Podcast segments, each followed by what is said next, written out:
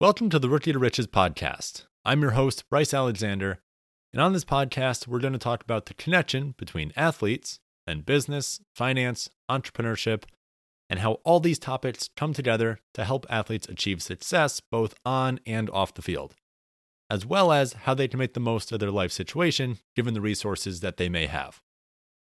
We aim to look at case studies, speak with featured guests, and share lessons and knowledge to help athletes either launch new businesses, manage their finances to an elite level, and be set up for successful careers no matter which way that their lives take them.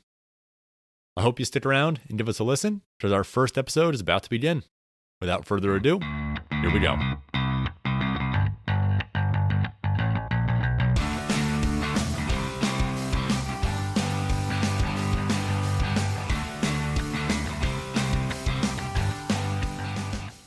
Topic for today begins with a question. If I were an athlete who was either about to retire and looking for a new career, or was a player who's no longer in the game but still wants to stay connected to the sports world, what might be the easiest business that I could start? And if I were in these shoes, the advice that I would give is to start coaching. And there's a couple reasons why I'd recommend this. So, first of all, it's already a skill set that you've developed. And if you've lived the game or been around any particular sport for any amount of time, you've developed you've developed some skills and you certainly have things that you can pass on to people wanting to learn that area of the game. So you can use the expertise that you already have and give it to the people who want what you know. It's a tried and true method. So there's people who have done coaching and made livings of it. And also, if you think if you're a player, you got where you are because of coaches.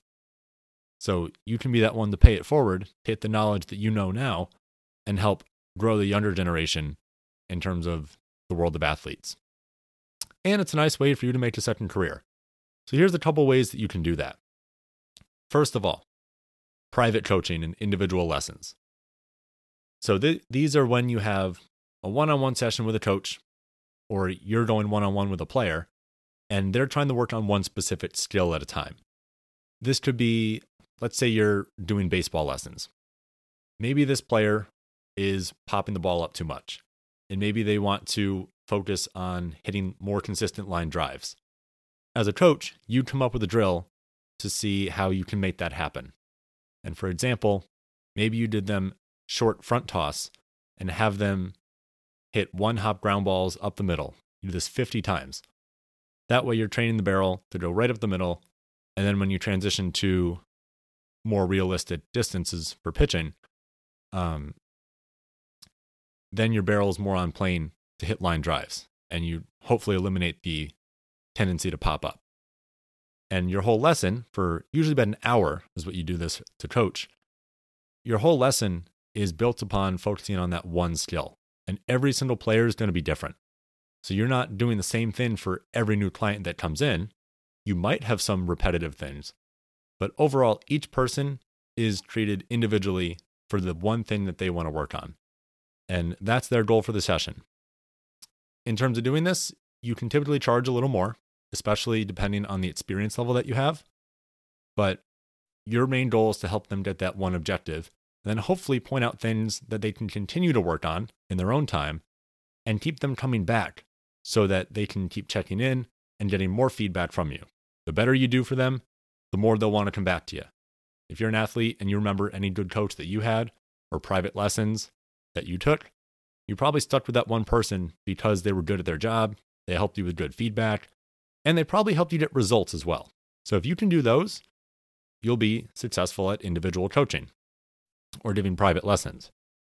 And here's one more thing about coaching you don't necessarily need to be a professional level. You just have to be one step better than the area that you're trying to coach at. So let's say you're trying to coach little league players.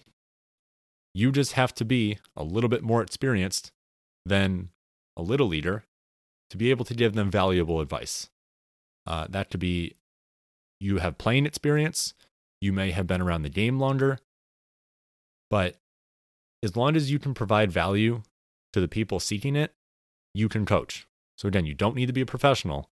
You can start at a much lower level And as your skills get better, uh, you can cater to higher profile clients and begin to charge more.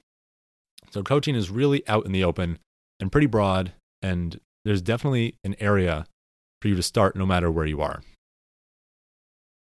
The second type of coaching that you can do is clinics. So, clinics or small group coaching, this is when you have a little event. Maybe it's one hour to four hours in length, usually about that timetable. And the concept is that you bring it to a larger scale where there's more people for a longer amount of time, and each person is charged a little bit less, uh, especially compared to private coaching. It's a better value for all the players and people participating. And the more people that you get, the more money you can make. This is certainly a way to grow a career and spread a good brand as well. But with the logistics of a coaching clinic, your main goal, instead of working on one specific thing for each individual, as opposed to the private coaching, this one is focused on one overarching group goal that everyone can achieve and see difference in some way. So, for example, if you're running a baseball clinic, the goal for the day might be to work on base running skills as a whole. And that one thing that you worked on could be rounding the bag efficiently to cut down on the time it takes you to run a triple.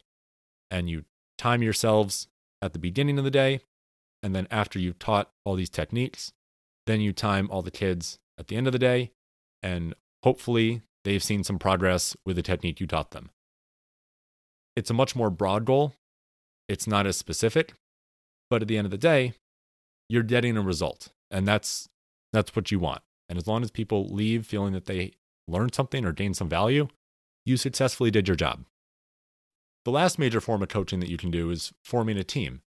And that would look like hosting an AAU team, building a travel team of some sort, uh, playing in local leagues, playing in tournaments.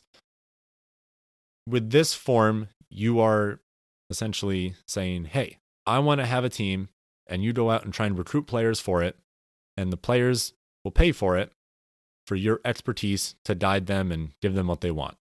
These players want to play at competitive levels. They want to gain more exposure. They want to be involved in the game in maybe an off season or maybe in a supplement to their current season. And they just want to get more playing time. So by doing this, you're giving the players the exposure and the playing that they want. And then you can make some money off it and you know, pay forward a good time. Typically, this is a little trickier to make money with because there's a lot of upfront costs that you can't always predict from the beginning. And when the revenue comes in, it's a little less timely as compared to individual coaching or clinics. So here's what we mean. If you're playing tournaments, you would have maybe 10, 15, 20 tournaments you play throughout the season. And those are each going to cost you an upfront registration. So you figure out how much it'll cost, you get your bill, and then you divide that amongst the total players, and that's how much each one is going to play or going to pay. Hopefully, you build in some profit for yourself. But as anyone knows, the way life goes, sometimes expenses add up a little more than you like. Um, maybe a tournament cancels, maybe a refund isn't given, maybe uh, you have to pay for extra travel costs that you weren't anticipating.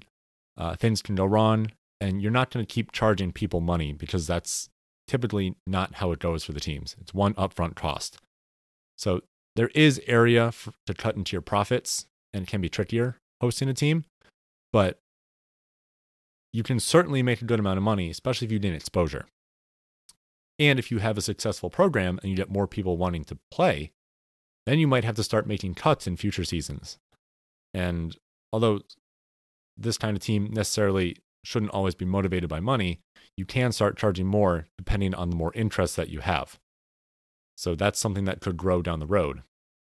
And in a complement to that, you if you have a team or a program, you can have clinics and small group coaching and private lessons as well that you can add to that. So you can build a whole sports coaching program that's entirely encompassing every aspect of this and make yourself like an ultimate coach. The fourth one that's kind of a bonus is you can become a coach that coaches coaches. So you can go around to leads and teams and coaches that give private lessons and work on giving them special advice, especially if you have expertise in a certain area. If you're not an expert, this probably isn't an area to look for. But if you have an established resume, you have some accolades to your name, and certainly good brand and reputation, you can go around and help spread some advice and give some tips and tricks to help coaches around you get better. And they might pay you for your experience. So these are some ways that you can make money as a coach. And coaching as a whole is a great way to become profitable. There's a ton of coaches out there, but you have your own individual skill set and you are your own brand. So you don't need to do what everyone else does. You just need to bring what you offer to the table and find people who want that. Some common ways you can go market yourself or get clients. First of all, use your network. So if you're an athlete, you ideally have some connections in sports world of some sort. Talk to people. Let them know, hey, I'm offering coaching. Do you know anyone who might be interested in this or be a good fit that you could recommend to me? That's a great way to get started. You can go on local Facebook groups. You can go to town leads and whatnot and ask them, say, hey, can I put a flyer up and see if anyone in the lead might be interested? You can find travel teams. You can go to college programs um, and you can go search for people and ask them in person if they'd be interested. You might get a lot of no's, but you also might get a lot of yeses. And you won't know until you ask and try it out and find out. Network with other coaches, bring a good offering to the table, and then ultimately, the better you get, the more you can charge. So, this is what I would say is a pretty easy way to start a business as an athlete looking to stay in the sports world. It's a more specific niche, and it's already one that you have developed a skill set with. So, no business is going to be easy, but in terms of barriers to entry and ways to get started and learn the industry, this is one that will be likely an easier path for you as an athlete or someone with sports experience to begin coaching. So, ultimately, to answer the question and tie this back, if I was an athlete who was about to retire and looking for a second career, or if I was leaving the game but still wanted to stay in the sports world and I wanted an easier business to start, what would I recommend? In short, the too long don't read is coaching. You can do individual lessons, small groups, clinics. You can do starting a team or a program. Or if you really get ambitious and you start to find a groove, you can do all three and turn it into basically a whole ultimate program, if you like. With that said, that's a wrap for this episode. Follow us on social media and stay tuned for our next episode. Look forward to seeing you next time. Have a good one.